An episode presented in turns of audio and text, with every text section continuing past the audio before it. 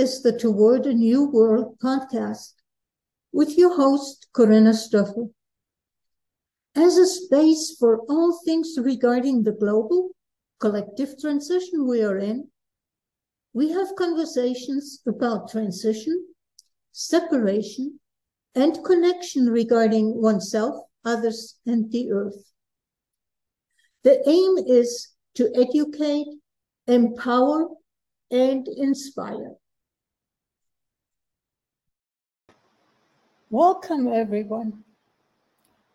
This week's podcast sort of follows up on last week's, which was about bias.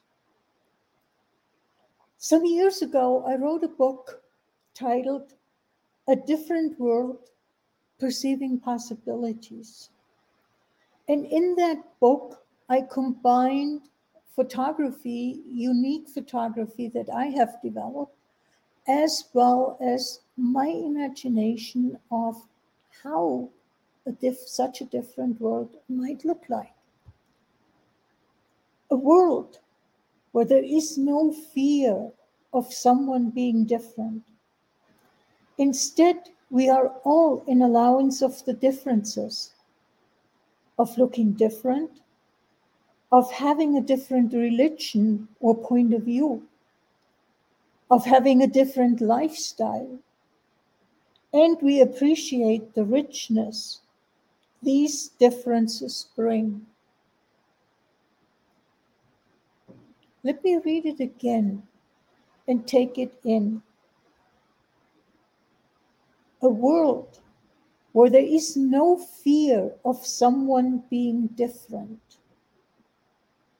Instead, we are all in allowance of the differences of looking different, of having a different religion or point of view, of having a different lifestyle.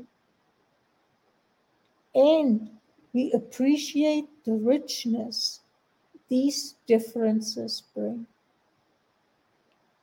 I want to address every single one of the points looking different.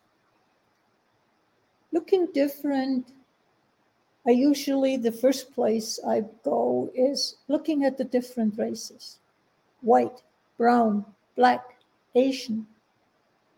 But there is more with looking different. We have different body styles. There are some people that are really skinny, and then some people that, according to our Western point of view, are called obese. And what if, in regards to body styles, for instance, we are aware that those body styles have changed over time?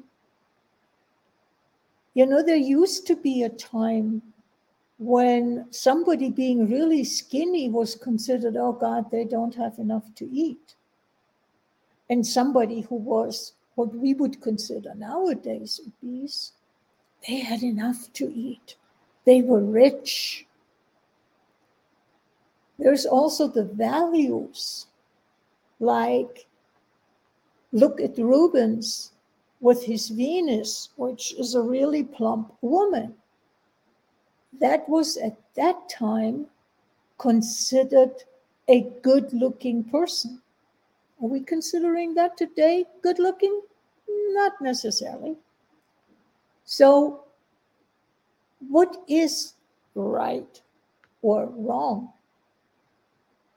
Are we willing to acknowledge that our points of view about looking different change over time.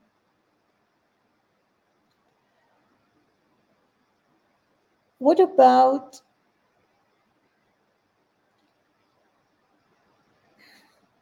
there was the different religions. There was a time when I was really, really interested in different religions, especially after coming from Europe, where I basically grew up with two religions Catholic or Lutheran.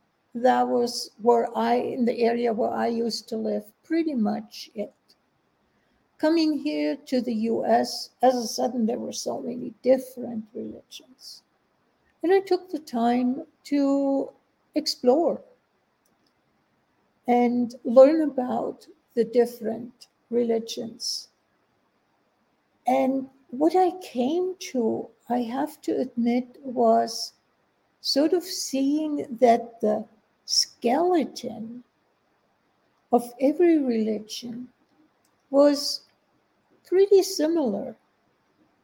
The big differences were actually the cultural, what, what, or what I call the cultural costumes with which they were clothed. So there were the differences between India and Asia and Europe and the US and all of that. So was willing to appreciate the different religions and look at where are we similar. There are not, ultimately, there are not that many differences at the core. And yes, there are differences on how people interpret the religious message that an individual specific religion gives. That also finds its expression in the points of view that they have, how they look at the world. And those are different.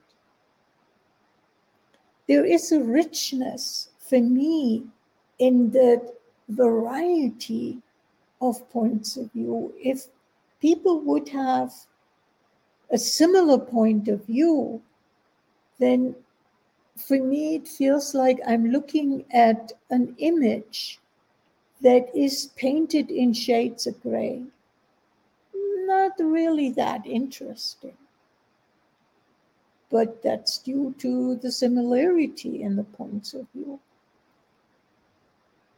if there is really vastly different points of view, it becomes a colorful, rich image. And yeah, there may be colors that I don't particularly like very much, but the overall image, the painting, is still rich, interesting, vibrant. And isn't that what life is all about? To have a vibrancy to it?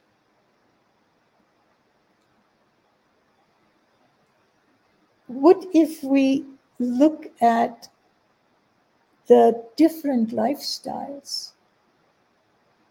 For me, being with that is isn't a lifestyle an expression of my point of view and how I see life, how I want to be in life. And then I live it.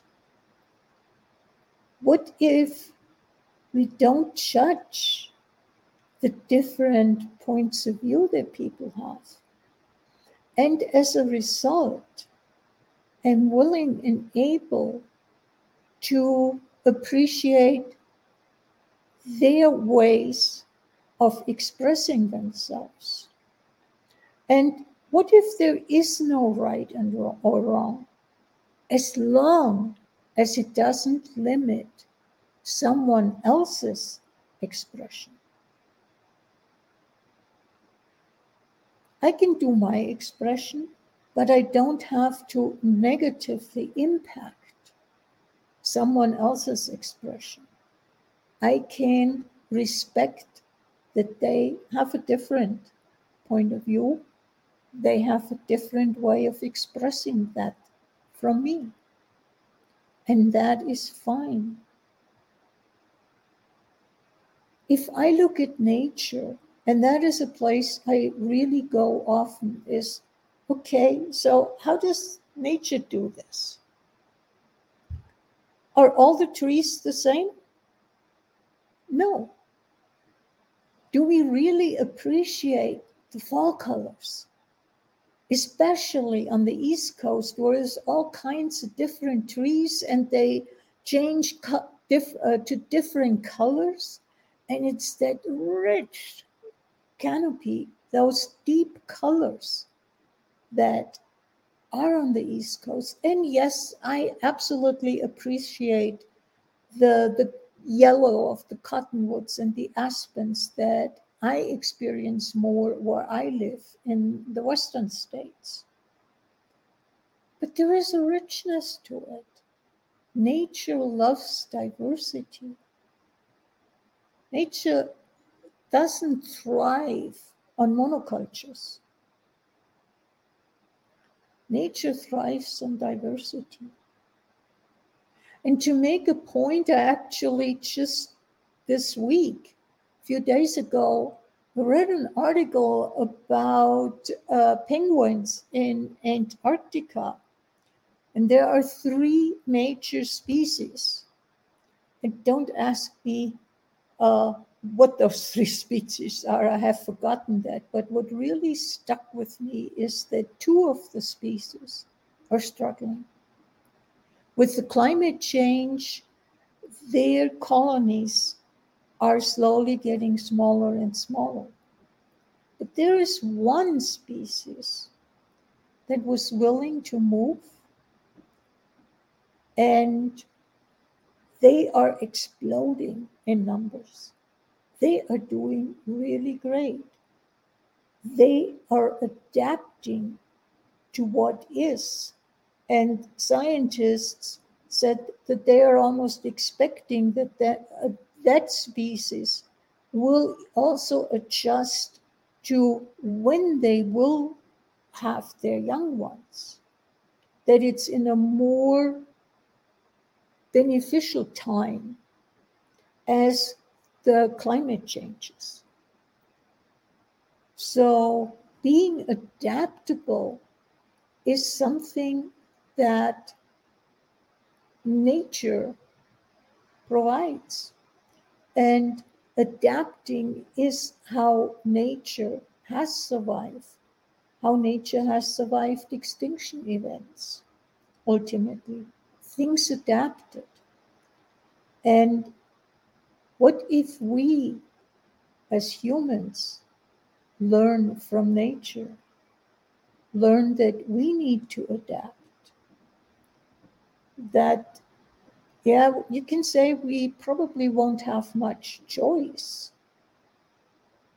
but would it make our life easier and less struggle if we adapt to the way the climate is changing? Invitation to you, the listeners.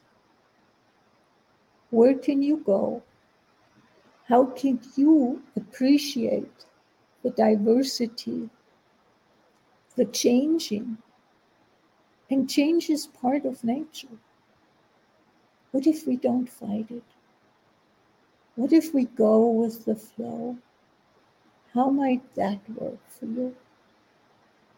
Until next week, take care. Bye bye.